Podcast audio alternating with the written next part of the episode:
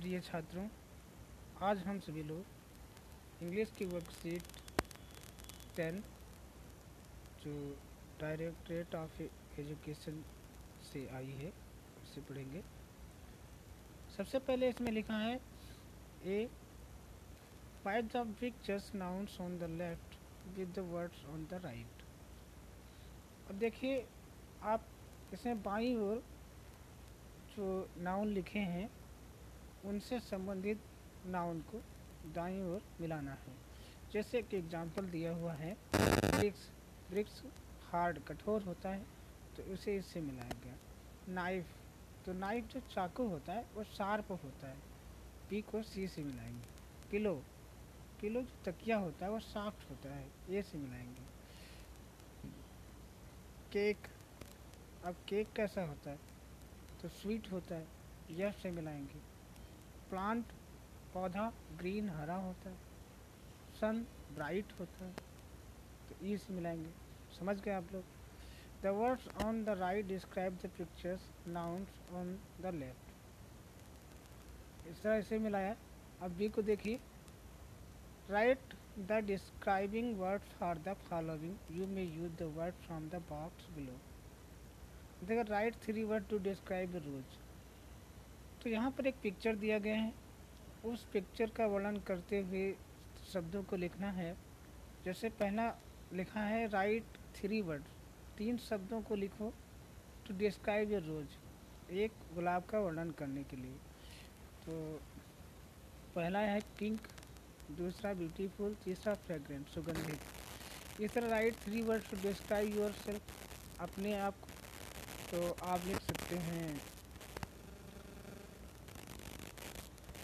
अब अपनी विशेषता के लिए गुड लिख सकते हैं हार्ड वर्किंग लिख सकते हैं ओबीडियंट लिख सकते हैं। Write three word to describe your favourite food अब आपको फ़ूड कैसा चाहिए, कैसा पसंद है, वो लिखना है। Write three word to describe your mother father अपने माता या पिता को, का वर्णन करने के लिए तीन शब्द लिखिए। Write three word to describe the cloth that you are wearing जो कपड़े आपने पहन रखे हैं, उनको विशेषता बताने के लिए आप लिखिए। तो इसमें दिया गया है, जैसे यहाँ पर इसमें से ढूंढ कर, खोज कर आप भर सकते हैं। क्लीन स्वच्छ स्वीट मीठा केयरिंग ध्यान देने वाला सॉफ्ट मुलायम स्पाइसी मज़ेदार स्पोर्टिव इस तरह से आप इससे ले सकते हैं। The word that are use to describe a noun और प्रोनाउन आर कॉल्ड एडजेक्टिव इन्होंने बताया, जो शब्द किसी नाउन या प्रोनाउन की विशेषता बताते हैं, उसे एडजेक्टिव कहते हैं। फिर है circle the adjective in the passage and fill them in the blanks below देखो, जो पैराग्राफ दिया है, उसमें जो नाउन है, वो नाउन से पहले आप देखेंगे एडजेक्टिव दिया होगा, जो उनकी विशेषता बताता है नाउन या प्रोनाउन की। तो आपको उनको जैसे यहाँ पर सर्किल घेरा किया गया, ऐसे ही घेरा करना है। और इसके बाद नीचे ये जो ब्लैक रिक्त स्थान दिया है, यहाँ पर लिखना है। ए लिटिल बॉय, देखिए यहाँ पर लिटिल एक एडजेक्टिव है named Raju.